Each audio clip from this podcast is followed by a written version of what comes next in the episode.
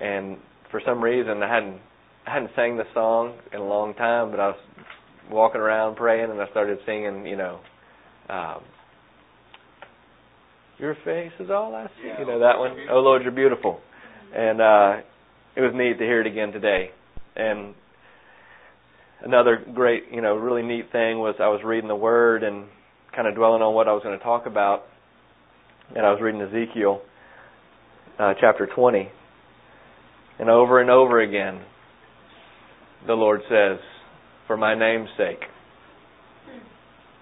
for my name's sake, I will not destroy them."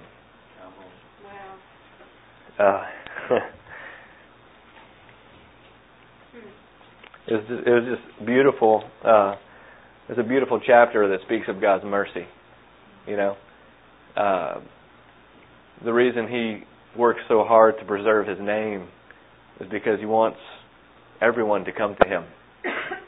You know, He He purchased everyone in this room for His name's sake, and uh, we need to remember that we were purchased for His name to glorify His name, to magnify His name, not so that He can magnify your name, not so that you can get up on stage and everybody praises you and thinks you're some man of God, or you know that song by Jason Upton. You know, have y'all, have y'all heard that song about pride? And uh, it's so true. Uh, it's so it's so amazing how the flesh is is prone to pride, and it again and again has to be humbled and broken in order for you to realize that you're not worthy of pride. You're not worthy of uh, the glory of His name. And um, I really could not. There was nothing as I was praying. There was nothing that was like no word, specific word that you know is in the Scripture. No new revelation. You know anything like that um, that was coming to me, and I kept going back and forth. Well, Lord, what do you want me to talk about? And I kept thinking about things that He'd been showing me, you know, over the past couple months, and um, but none of it was really sitting well. I mean, none of it was. They were all good ideas, you know, that I could have gone with, um, but it it just hit me that and I don't know, y'all, y'all, y'all might have heard, but I don't know. A lot of you probably haven't heard my testimony, and um, and that's what you know. Once I that dropped in there, I was like, that's what I need to do. You know, just share my testimony, and um, but I will start with a verse um, that I've been sharing with everybody recently. Ezekiel twenty, verse six. But we will we will not start in the middle of the paragraph we'll just start in verse 1. Something I've learned.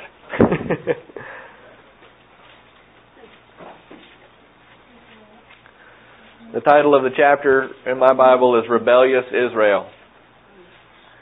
And um, is everybody there? Yeah. okay. In the seventh year, in the fifth month of the tenth day, some of the elders of Israel came to inquire of the Lord. Look at this. Uh, and they sat down in front of me. So these elders of Israel came to inquire of God. Uh, then the word of the Lord came to me Son of man, speak to the elders of Israel and say to them, This is what the sovereign Lord says. Have you come to inquire of me? As surely as I live, I will not let you inquire of me declares the sovereign Lord. He does not put up with selfish motives. He will not honor the prayer of a selfish man. He will not honor those who seek to glorify their own name and have their cake and eat it too, so to speak.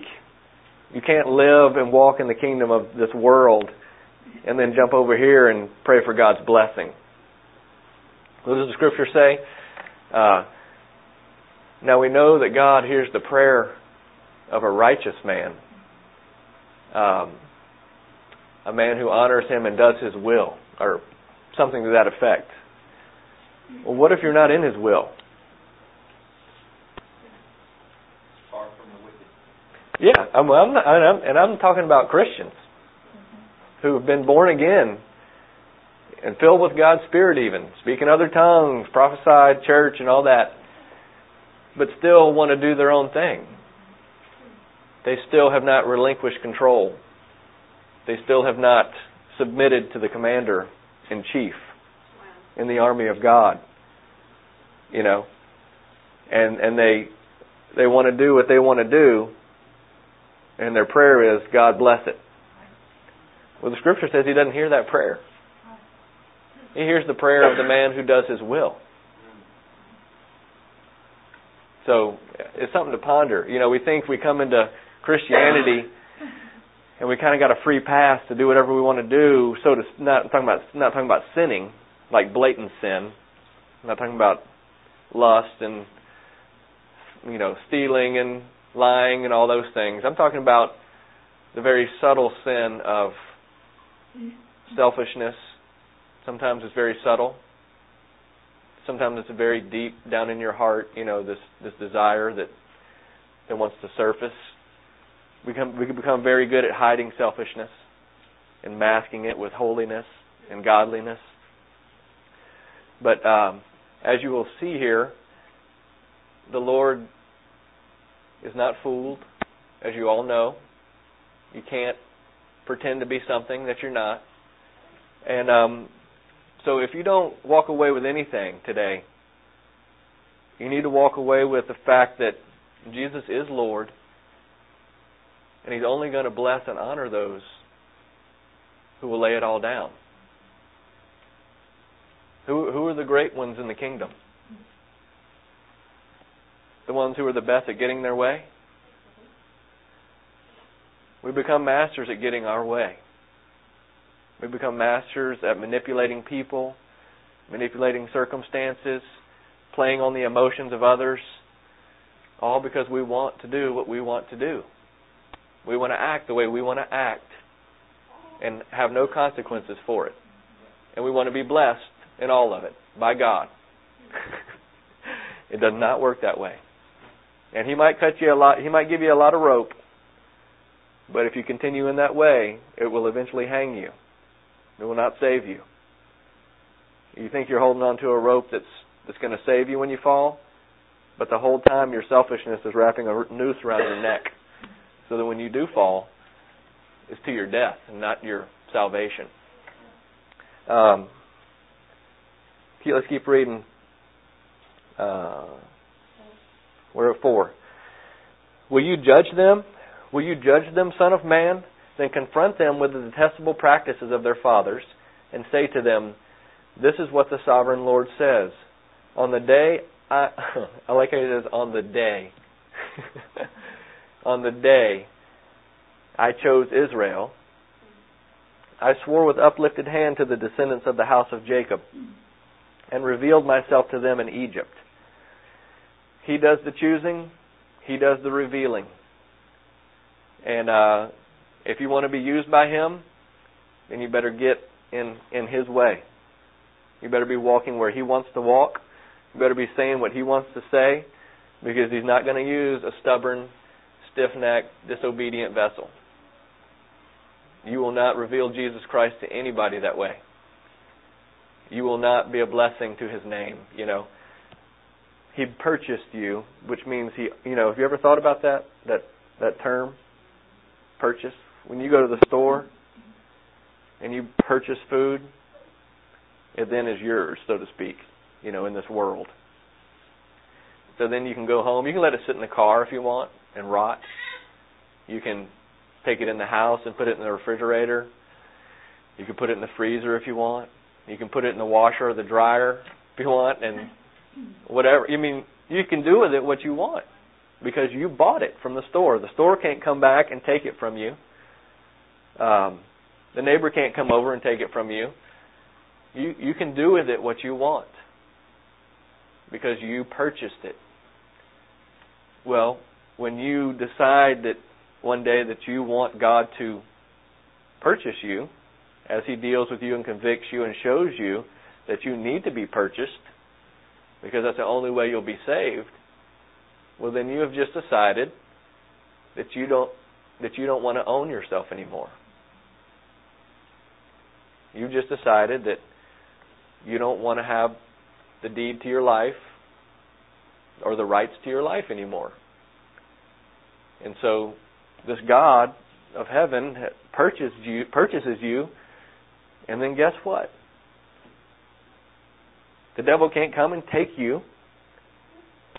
The only thing, you know, I mean, and y'all all know about once saved, always saved, and how I don't, I don't believe it. I mean, I know Eric, what Eric teaches, but you know, part of that is we, you know, the devil can't come and strong arm God, God and take you back. You know, once He purchased you, He owns you, and He will keep you. But there is a stipulation. Um, the food can't run away, but you can. When He purchases you, He does not remove your free will. He does not remove, remove your ability to choose. But He does retain the right to do with you whatever He wants. If you truly wanted Him to purchase you, which I assume that all of you did when you came and gave your life to Him, then He can leave you in the car.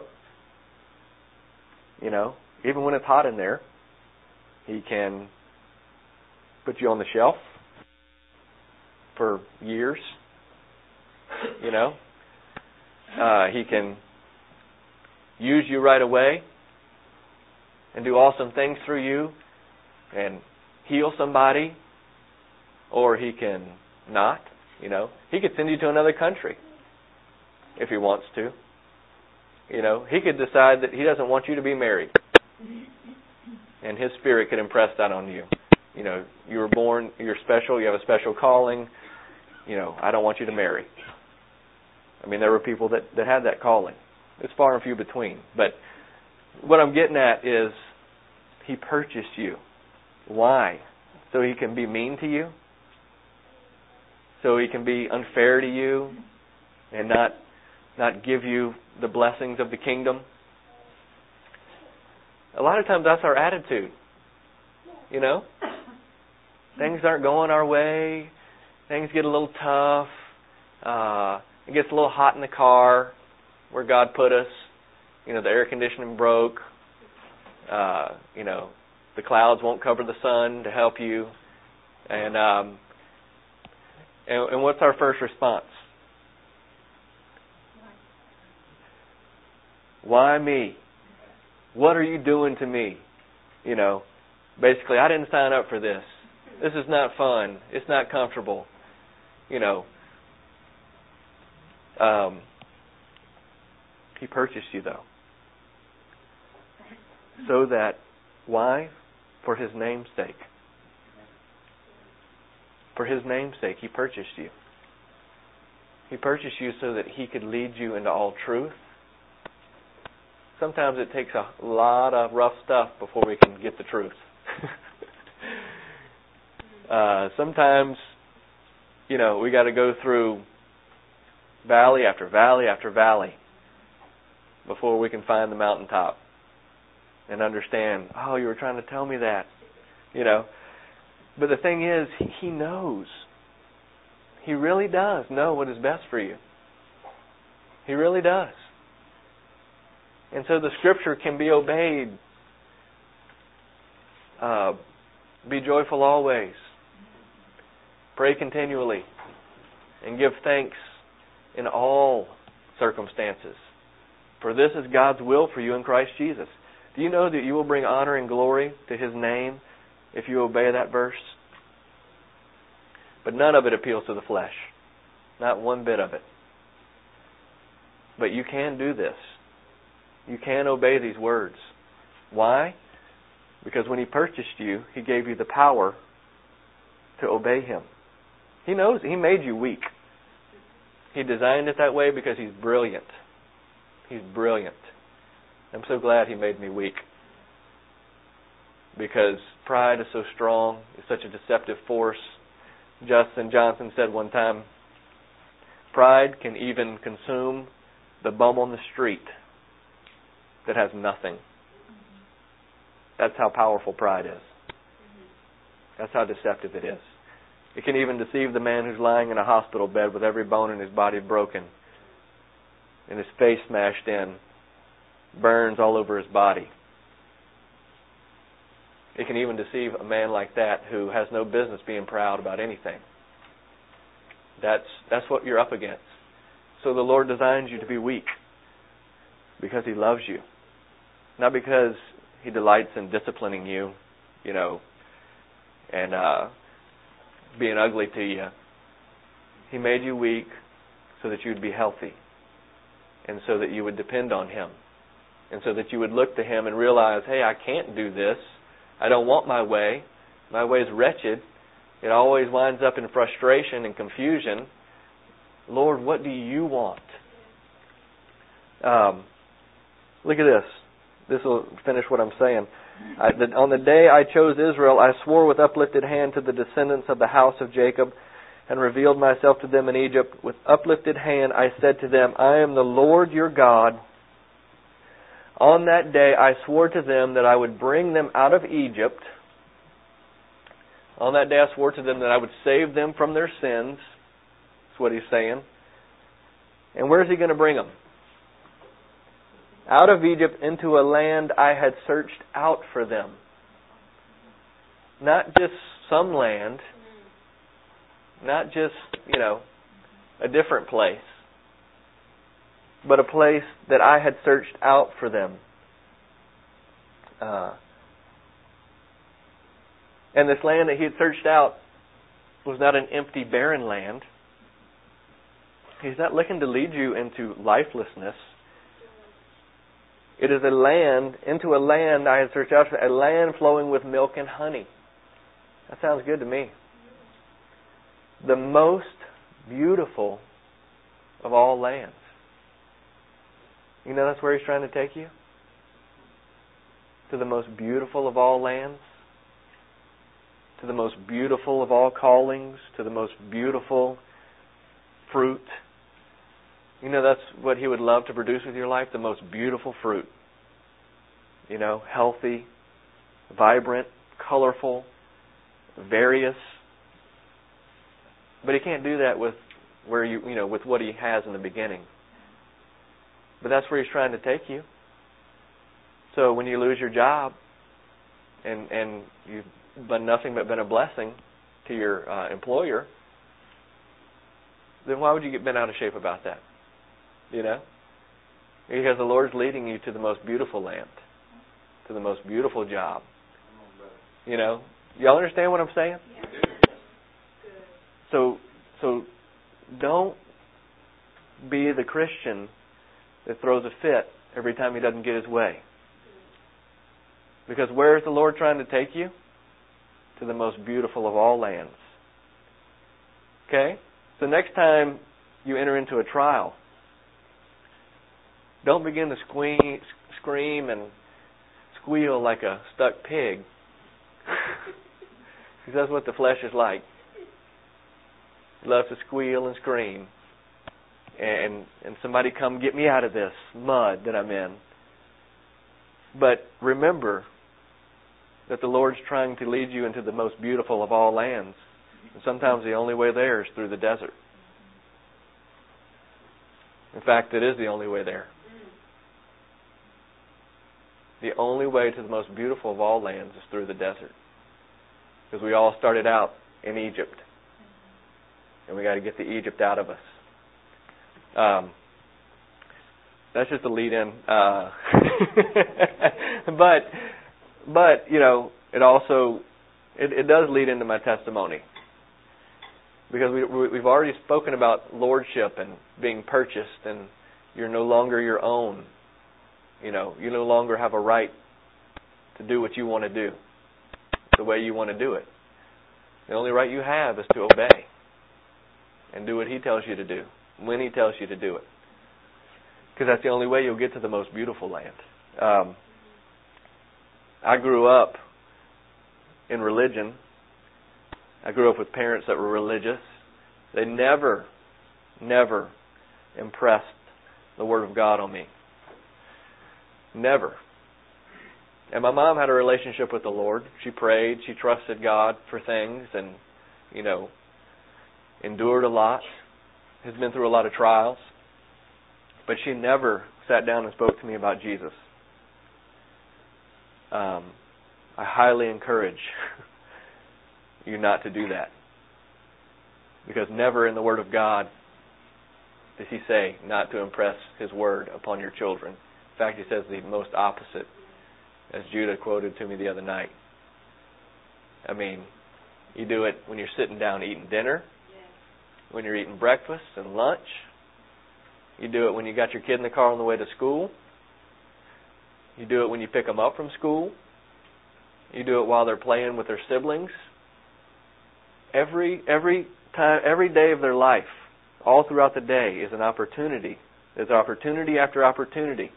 When they act ugly to their sibling, is an opportunity for you to impress God's commands on them. Love your neighbor. Do good to those who persecute you. Don't be overcome by evil, but overcome evil with good. Flesh does not cancel out flesh. You can't overcome flesh with flesh. All you get is more flesh. And uh, a lot of times, that's that concept. A lot of times we'll get into the church. It'll get into our relationships because it seems right. You know, somebody does something to you. Well, then the only way to get them to understand that they shouldn't do that to me or act that way is if I do something similar to them, and then they'll see how it feels. Scripture doesn't say overcome flesh with flesh. It says, do not be overcome by evil. Do not be overcome by the flesh. But overcome evil or overcome the flesh with what? Good. What what do you do when somebody yells at you? You yell back and try and yell louder and meaner than they yelled at you? No. What will destroy their fit? A gentle answer. A gentle tongue.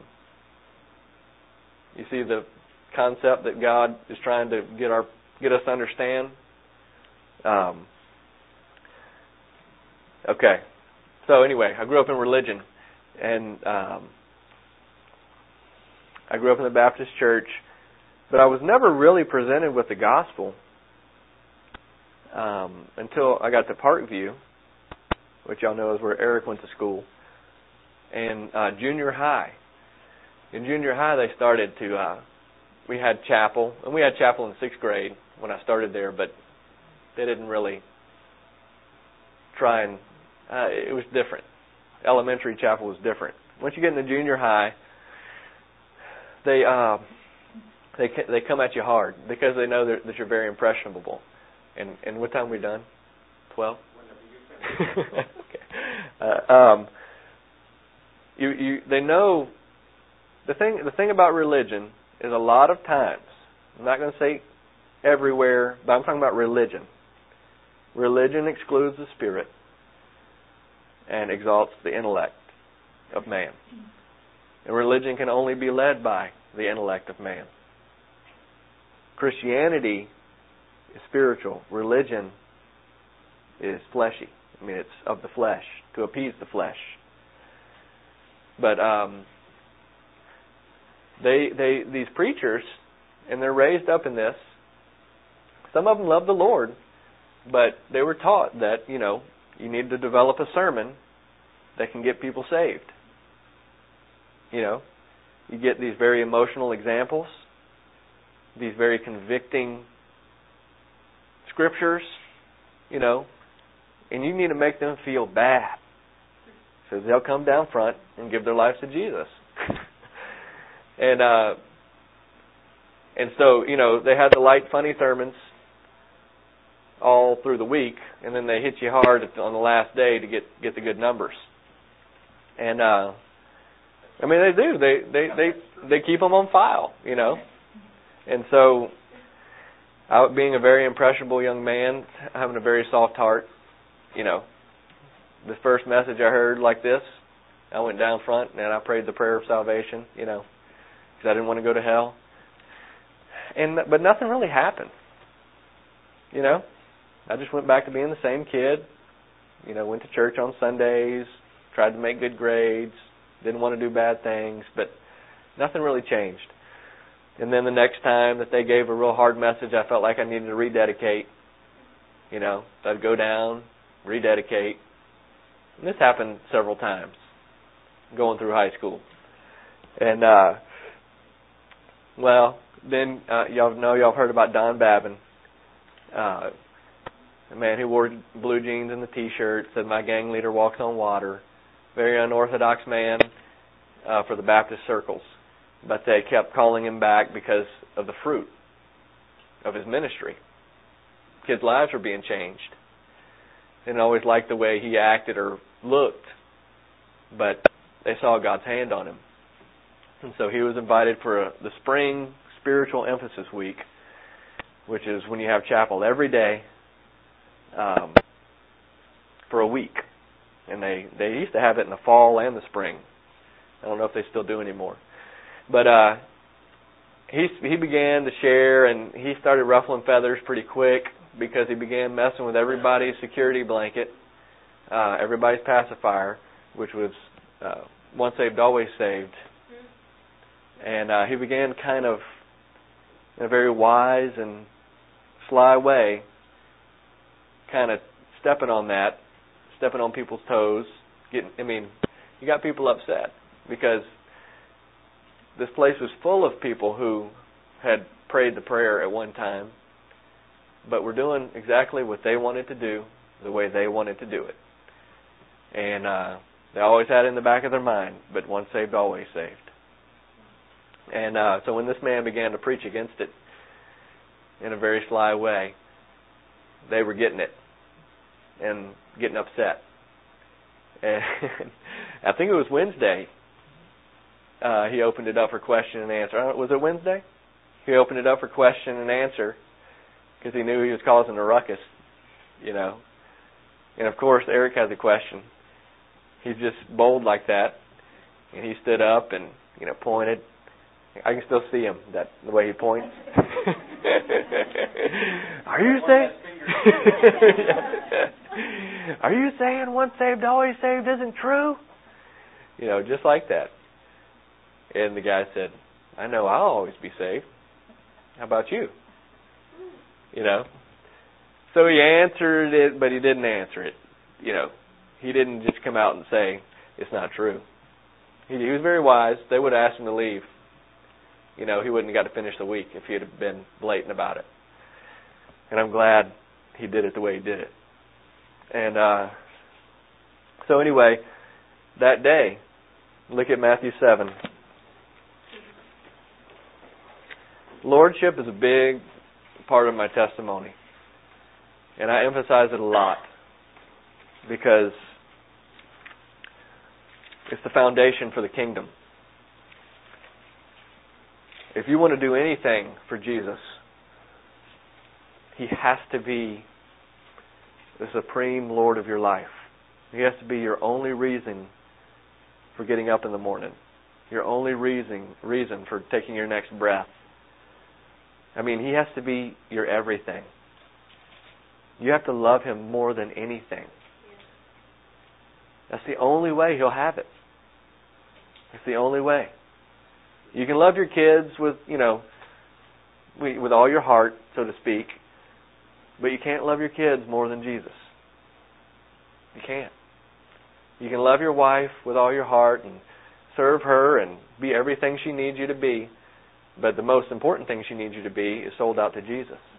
Because only then can you really love her the way she needs to be loved. You can't, I mean, you can't love somebody as much as Jesus. I mean, when it's all said and done, and they're standing there, uh, you know, with your wife's throat, the neck, a knife around their throat, you cannot love her more than Jesus. You can't or when when they're about to do bad stuff to your children, just announce him. That's all you got to do. And the whole, I'll just announce him real quick, and then I'll get it fixed after. No. If you're ashamed of me before men, he'll be ashamed of you when you stand before him. But am I saying not to love these people? I would be lying. To, I mean, I would be false prophet if I told you not to love them. Because Jesus said, love your neighbor as much as you love yourself. But you shouldn't even love yourself more than Jesus. See the you see the order? I mean, you love people the way you want love people to love you back. But you still can't love yourself more than you love Jesus. In fact, you have to be willing to crucify it every day. You have to be willing to die to self every day in order to love Jesus the way you're supposed to love him. So Matthew 7, um, 21. Everybody knows it. Not everyone who says to me, Lord, Lord, will enter the kingdom of heaven, but only, gets very specific in this verbiage, only he who does the will of my Father who is in heaven. That's it. Don't play around with the will of God. Don't think that you can do His will and yours. You can't. And unless you get really serious about serving Him, you're not just going to happen into it. It's not just going to.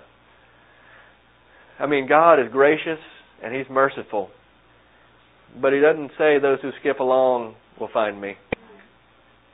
You know, singing zippity doo dah, zippity yay, you know, those who seek me will find me. And not only those who seek me who find me, but those who seek me with all of their hearts will find me.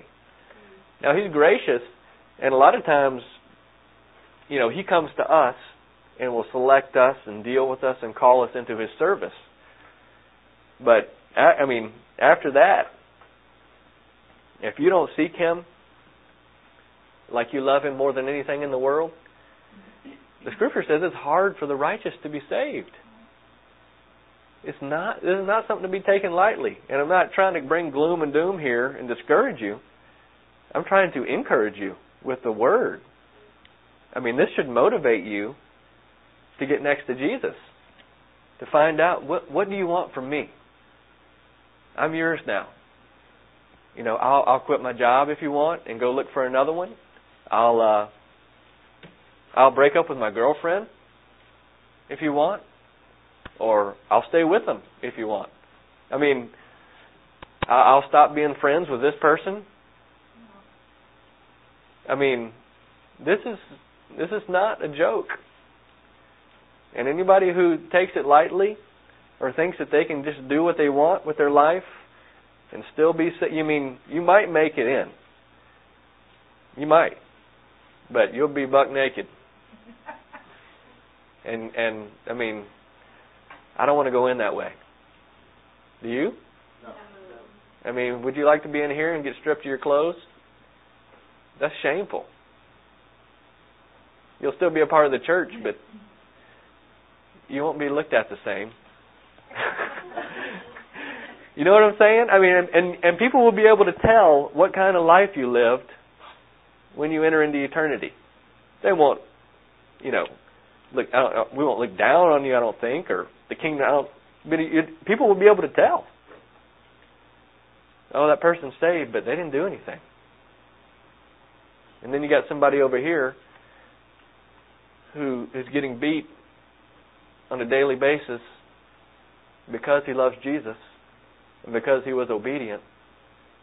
And they're over here getting beat, singing praises to God and thanking Him for their circumstances and and we can't thank him when we have a house and the air conditioner breaks, you know, or when we might not get to eat a meal, or we really we really have to get serious. And the only way you can is to know what he requires of you. If you don't know what he requires of you, you can't walk in it. And so how do you know what he requires you of you? You read it. Read it when you sit down to eat. Read it when you go to bed. Read it when you wake up. Just like you're supposed to do with your children. you should be doing with God. If you're going to be able to do it with your children, you got to first be able to do it with the Lord and have Him teach you. Come to church. Do not forsake the gathering together of believers. You know? All right. I keep getting off. Um, so he shared that verse, and I'm sitting in the service as a young man who'd really never experienced God. I really never had. I had been manipulated by emotional sermons. Um, looking back on it, I see all this because it produced no change in my life before. But here's a man. Um, all he did, he shared that scripture. The, when you share the word, stuff happens. You don't have to yell it. You don't have to stand on a pre. Uh, you can stand on the corner and yell it if you want, but you don't have to. You can just share it in conversation. You can share it with somebody at church. You can share it as the Lord leads you, but when you share it, stuff happens. It really does. You don't have to tell it in a funny way or a sad way. You just share it as the Lord moves on you to share it. And the power in the word is the power to change. And he shared that word, and because he was obedient in sharing that word, the Holy Spirit was on it. And he came on me, and he spoke to me, and he said, "You're not the wait." He said, "He said I'm not the Lord of your life. You're the Lord of your life, and your dad is a Lord in your life." That's all he said. But I knew it was true. I was either doing what I wanted to do or what my dad wanted me to do. Mostly what my dad wanted me to do, but it was still my decision. You know, I was letting him. And I'm not saying you can't be encouraged by your parents. You you should be encouraged, but not controlled to the point where they decide what you do with your life. Because you were born for his name's sake, not for theirs. You were born for His kingdom, not for theirs. You love them and honor them, but not above God. Not above His will, not above His way. Because they can't save a hair on your head. There's only one man who can save you. And uh I went down, stood at the front, and that, this is when Eric saw me walk down. That's what had happened prior to Eric seeing me walk down. And he didn't know that happened. He just saw me walk down. And I stood at the front, and and the guy said, Don Babin, because there was a it was a good crowd. He's like, I hope ten of you. Is that the number? He said, I hope ten of you are still serving Jesus this time next year. That's a pretty bold statement in, in once saved, always saved church. Because basically what he was saying is once saved, always saved isn't true. And um, I just remember praying, and and another thing he he hit on was counting the cost. That's another thing I had never done. Nobody had ever done with me was have me count the cost. And so I had to be willing, not that you have to, but you have to be willing to do whatever it takes to stay saved and to finish the race. Um, because a lot of people begin the race. A lot. And I've seen them. They start off and they really are in love with Jesus. They're on fire. They're doing great. You know, they're entering into His presence and worship. It's awesome. And then they, something gets in. Usually something little and petty, but it overtakes them. And, and they wind up worse off in the end than they did at the beginning. Um, and so I had to I had to really take this thing seriously and I said, you know, I decided that I would do it no matter what it costs. And um after that my life changed. I I wanted to read this word. I wanted to do what it said. I, I fell in love with Jesus. I wasn't spirit filled yet, but I wanted everything he had. And um and not too long after, you know, Eric got saved, And so we we began to run the race together. And I'm so thankful for Eric and Matt and the other guys who love Jesus because you find great encouragement from the zeal of others. It holds you accountable almost, you know. You don't want to slack off when these when the people are running next to you doing great. You want to stay up there with them, you know. And so you you call you get together and you read the word and you know that's all we did. That's right, and that's what kept us going the way we were supposed to go. Uh, questioning things, you know. Uh, I remember Eric having all these questions about the baptism in the Holy Spirit. And I really, I, I just loved Jesus, and I was just reading the Word, but he didn't really deal with me that way that he was dealing with Eric, as far as the baptism. Um, but it was good because I was around him as God was dealing with him, and so I was a part of that. That's why it's good to be around zealous, you know, because God will deal with you, and as He's dealing with you, it can affect those who are with you. Or God can deal with somebody else, and as He's dealing with them, you learn what they're learning. And we need all those perspectives. We need all those pictures about God. And so, you know, after that, when Piro and I got close, because we were, we were the only, pretty much the only ones on the football team that loved Jesus. So we just hung out, and during breaks, we'd look up at the sky and talk about how awesome God was. And, you know, He just consumes you. When you fall in love with somebody, it consumes you. Just like it does in the natural. You, you just, all you want to do is call your new girlfriend or uh, your new guy friend or whatever, you, and you talk on the phone for how long? Hours. How many of you ever talked to God for hours? You know? Uh, and you break plans with other people to go be with this person, and I mean, nothing can hold you back. You just fall in love with them, you know? And that's the way it's supposed to be with Jesus. But we some somehow, I don't know what it is, we kind of make it different. You know? We kind of put him in a different category. Well, that's God. You know, I'll act one way towards him. But this is my girlfriend or my boyfriend or my husband or my wife, you know. That's different. well, the Lord knows how to get your attention. That's all I'll say about that. Um, so, where am I? Okay, so Piro and I got close, and so that was in the spring. A couple months later, you know, we're I think we're in two a days maybe. But Piro hears about this, you know, wild man who loves Jesus, and says, "We got to go," you know, "We got to go." He he fasts all the time, and you know, there was all kinds of reports about him. you, you see. uh, but uh so one day after practice, I went with Matt uh, to the Shire. There's a house. God has spoken to Buzz and about starting this meeting, and it was going to reach all the way around the world. And uh, and he said, "Open your house to young people."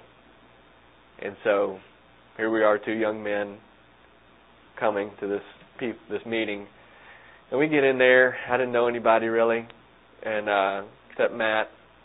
And I remember seeing Buzz up on the in front of everybody holding the guitar, getting ready to start, and uh, and then we just started worshiping. And that's one thing that did happen uh, when I got saved. I worshipped Him. You know, when you fall in love with somebody, you worship Him in a way. I mean, whether it be a man or, or God. And uh, I, something that I really learned very quickly that He loved. And in high school, I lifted my hands. We all did. How can you not? And uh, you know, it wasn't the popular thing, but I was learning. In order to be pleasing, you're not going to be popular, but you will affect those around you. You will plant the seed of God that can that can give birth to life. And uh, and so we we began to worship, and I knew how already. You know, I with all my heart, we were worshiping, and uh, everybody in there worship like that. And God loves hungry worshipers. He, he, I mean, His presence. I felt it like I never did before.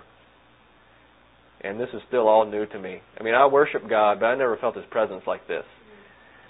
And I just felt this peace and this love, and uh, I could not stop crying. And um, and so we we worshipped. And I remember it was he was just strumming the guitar, and it was very peaceful and very you know the spirit was in the room. And he said, "Now, God put something you know if the Holy Spirit put something on your heart to share, you need to share it with us because He's trying to encourage the body."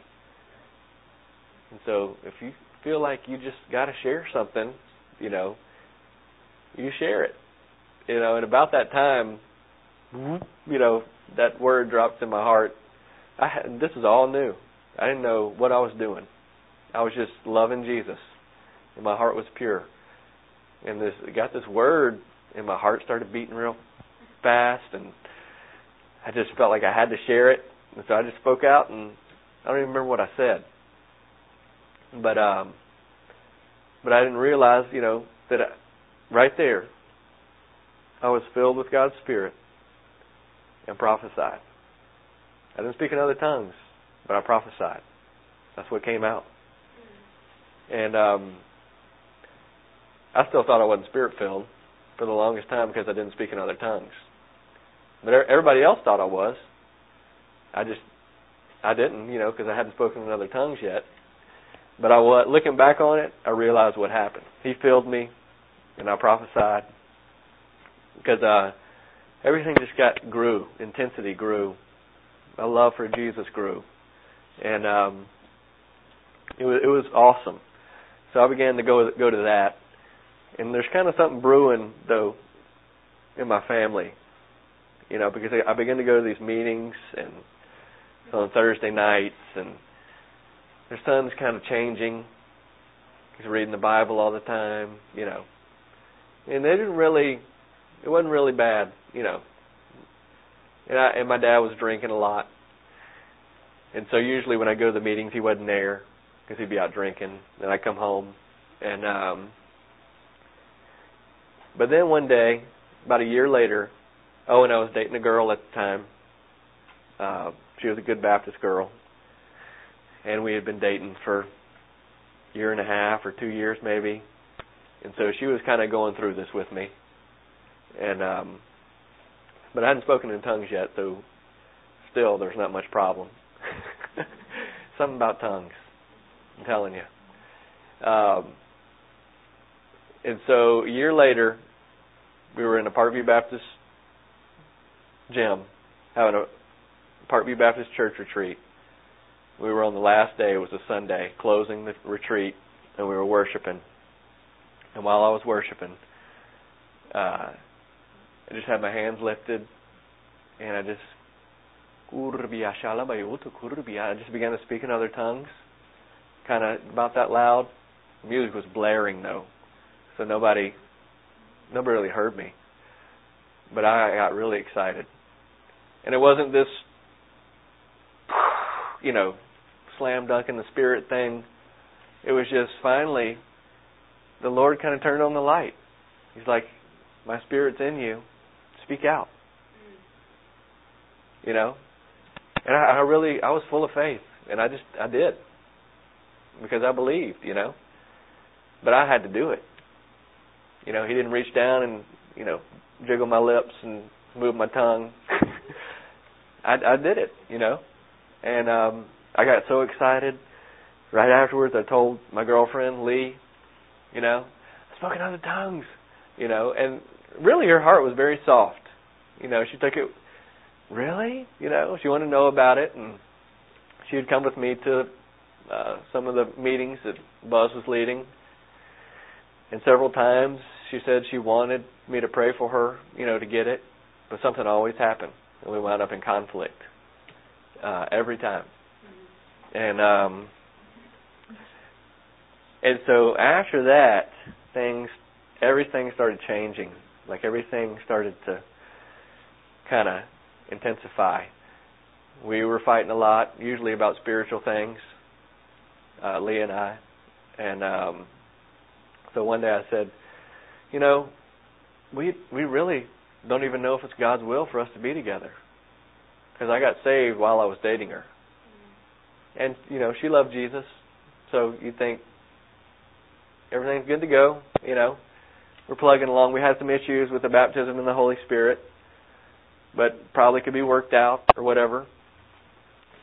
But one day we were driving in the car in the middle of like fighting about something. And I was like, you know, we don't even know if it's God's will for us to be together. And um I said, we need to take a week apart and pray and see. And she agreed to it. And so that might have been like on a Sunday, like Monday, or a Monday even. Well, Monday night, I, I was kneeling by my bed.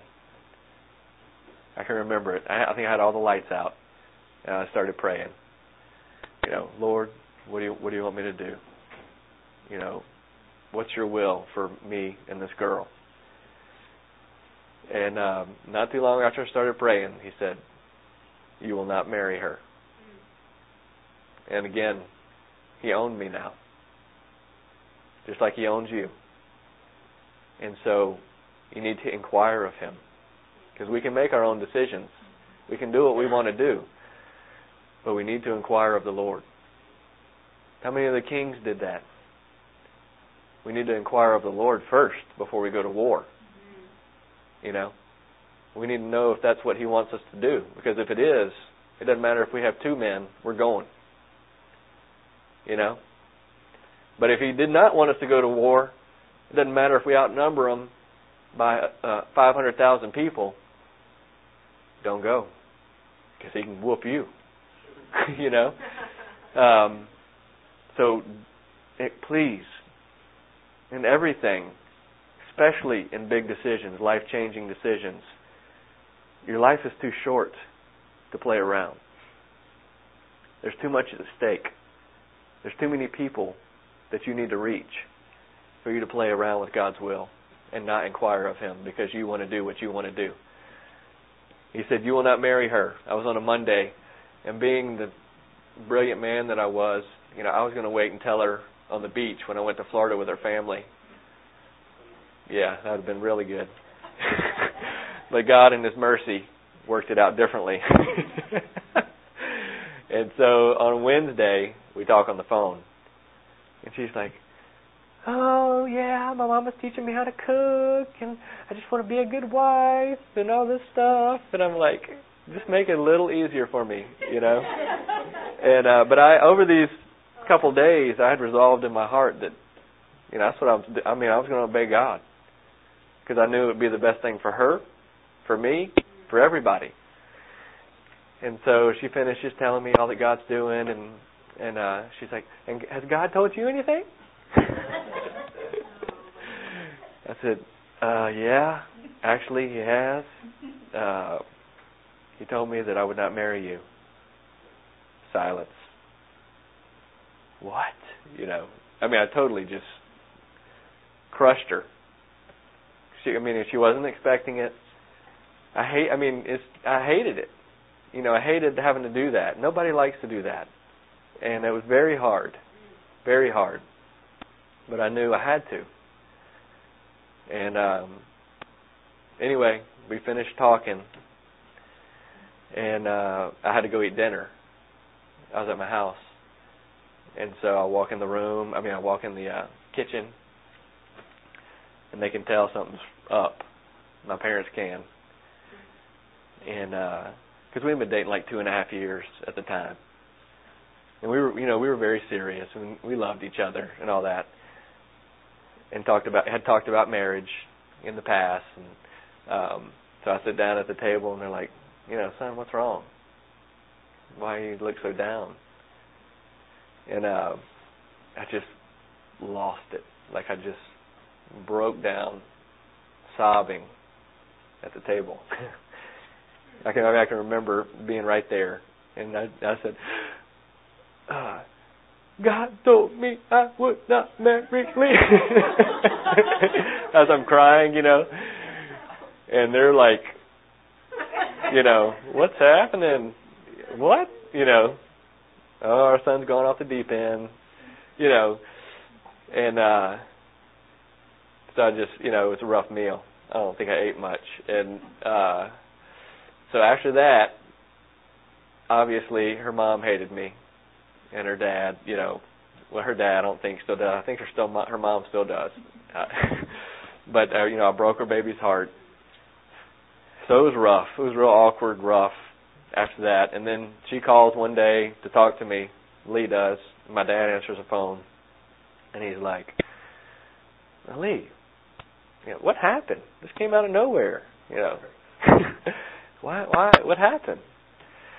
Well, uh, it all he, it all changed after he spoke in other tongues and you know told him the stuff that happened to me. Well, you might as well just told him that the worst thing in the world, you know, that was like the worst thing in the world that could have happened to me. And uh and after that, you know, I got home that afternoon or whatever, he was waiting on me.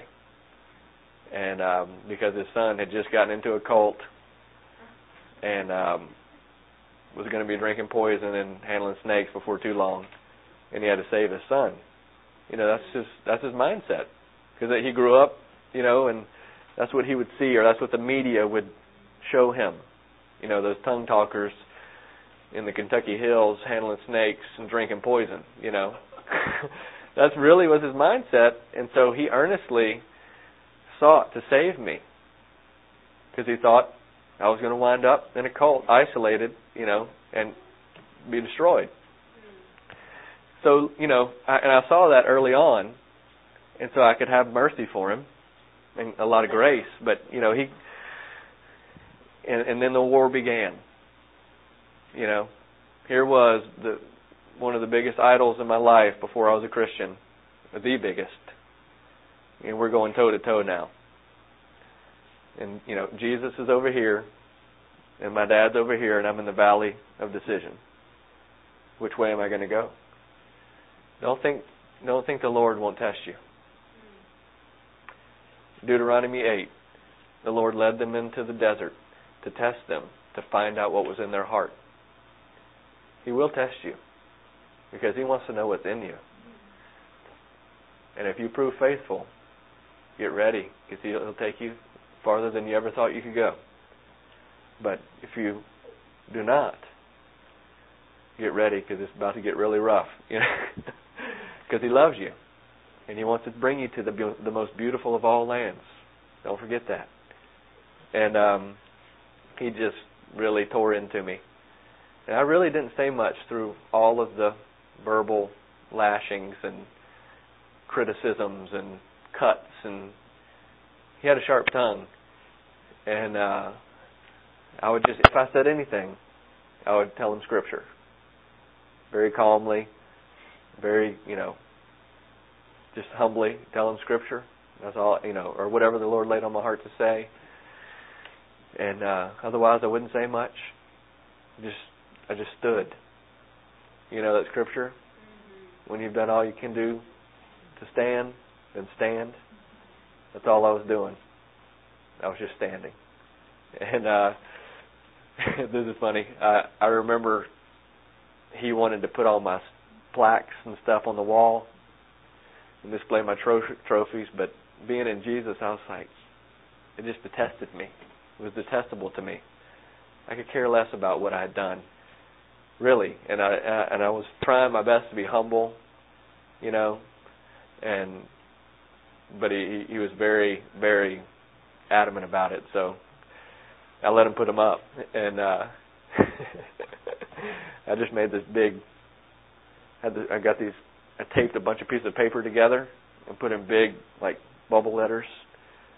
Uh, to God be the glory, and I pointed an arrow down to all my all my plaques. He loved that.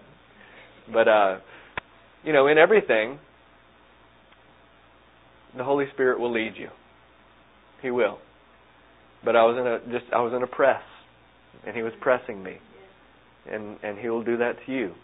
He will press you and what's coming out. When you're pressed, do you cuss, get mad, throw fits? Or when you're pressed, do you lift your eyes to Jesus and call on Him and cry out to Him? What comes out of you when you're pressed? It's a sign of where you are and a sign of where you need to be.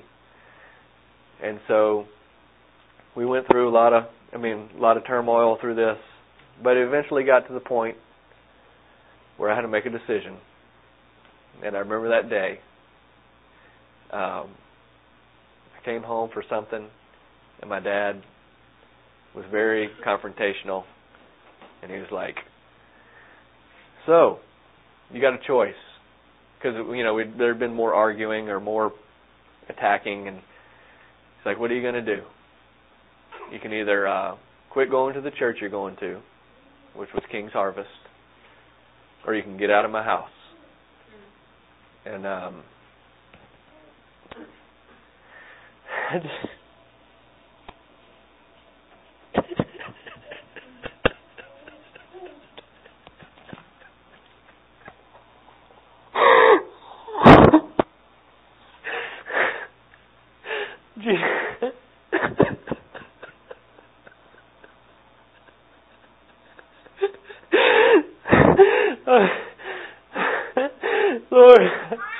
I just want you to have mercy on my dad.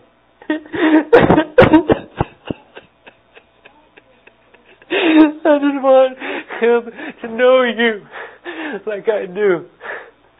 That's Please have mercy on him. I love him so much and I want him to know you. I just want him to know you, to be saved from his sins, and to know the power of you, Jesus. I want my family to walk in your glory and in obedience to you, Jesus. And I pray for them right now that you have mercy on them and that you reach them, Lord. Reach them, Lord, whatever it takes whatever you have to bring them through, I pray, Lord God, that you would reach them with your love and that they would respond to you with obedience. And uh, so I said, I, I know God has me at this church, and I'm not leaving. and he said, Well, get your stuff and get out. and my mom was crying, and I went back and got on my clothes, and I called Eric, and I said, "Come get me." And uh, on the way out of the door, I just turned around and looked at him and said, "I love you," and and I left. Ah. uh, anyway, the last thing I'll speak about is football. I, I was playing at LSU. I was an invited walk on, and uh, and um, it was good. And we, uh, I played for like two years, two and a half years, and uh, after about two years, we were at the uh, Independence Bowl and I never got to play, but it was it was fun. It was a lot of fun, and um, uh, we were there, and I felt like the Lord was saying, "Your time is short. You know how much time with LSU left." And uh, and I got to share some stuff with Coach DiNardo about Jesus, and that was neat. It was it was good, and uh, we kind of developed a bond through it.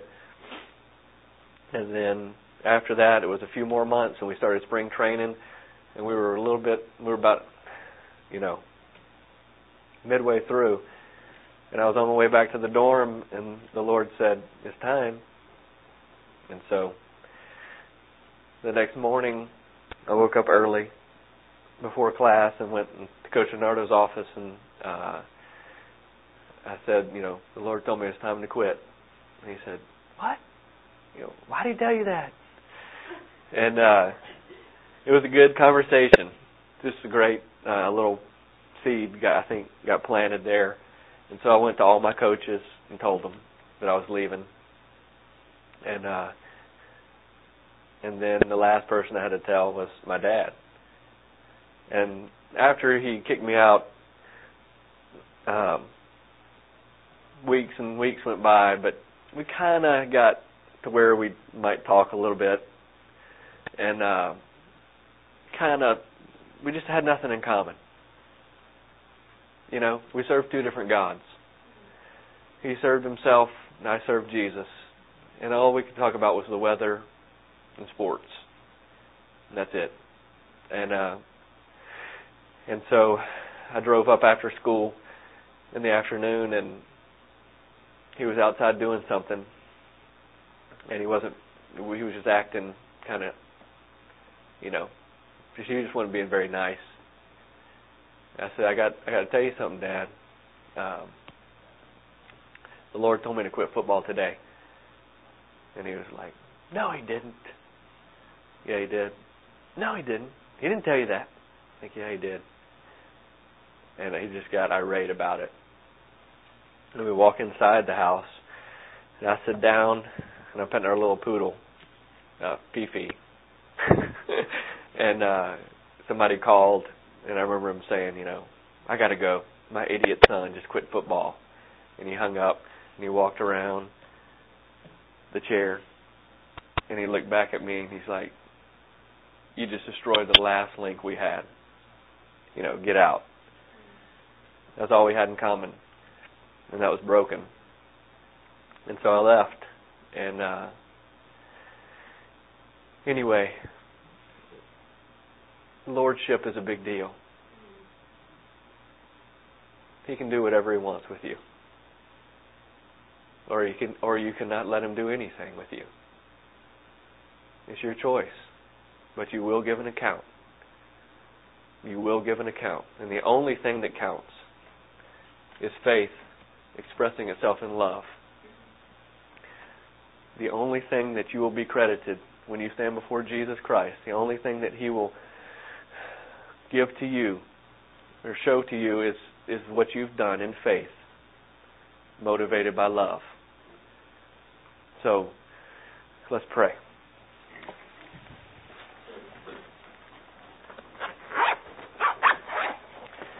Jesus, you are a mighty God and you are the Lord. You are the Lord. Whether somebody declares you Lord or not, you are Lord. And Lord Jesus, we declare that today. You are Lord. You are the Lord of this church. You are the Lord of our lives, Jesus. And I pray that every day we would choose to serve you as our Lord. And I pray that every day we would seek your face and do your will. That, that the lost may be saved, that the hurting may be healed, that our families may come to know you, Jesus. That our, our children will see you in us. Oh, Lord God, preserve your name in our children. Mm. Preserve your name in our children, Lord God, and may they grow up to be mighty men and women of God who have seen our example of you being our Lord and have taken it seriously as well, Jesus. I thank you for Eric Stevens. Lord, I thank you for my brother. I thank you that He loves me. I thank you, Lord God, that we have the bond that we have. Jesus, I'm so blessed and so humbled by His His love for you. It spurs me on, Lord God. It makes me want to do better, grow closer, and uh, just be obedient. Jesus, I thank you, Lord God, for this pastor, for this man of God that you've raised up to lead your sheep. And I pray, Lord God, that you would continue to reveal your word to him, continue to give him wisdom. Lord God, that's what Solomon prayed. That's all he wanted was the wisdom to lead Israel. And I pray that you fill this man with the wisdom that he needs to lead life-changing ministries and for it to grow and prosper. And Lord God, shake this nation and shake this world for you. Thank you, Jesus, for all that you're doing here. We, we just put it in your hands. In Jesus' name, amen. Amen. Uh, can y'all hear that? Yeah. Jen, would you get Micah and and the kids? You know, uh, when you hear a testimony like that, and truthfully, that's just a small part of it. The man's lived a lot of years since then. I want you to see what God's done for him when you see his wife and babies come up here. Any step you take for Jesus, and they're always hard, it always requires you to crucify yourself. Walk down a road narrower than your ego will fit down. He comes through for you a hundred times. Come on up here. A hundred times over. And uh did you notice how systematically God removed the idols from Brad's life? It's funny, people have said that I was the bold one. And uh, God sends Brad to talk to the head football coach of LSU about not only Brad's future, but the coach's future, and both turn out to be true. Has him stand up in a church of 3,000 people and prophesy, and they don't prophesy in that church. Uh, one of the things I've admired always is that gut wrenching ability that he has, just being who he is. Uh, Wade came and he preached about sincere, no wax. There's no wax in this family, and and I love that. Uh, the hardest things in my walk were to be in men's prayer meetings, and I'm probably dreaming about some great thing that I thought God should do for me. And Brad would be praying, Lord, I'm willing to be crushed that you would be glorified.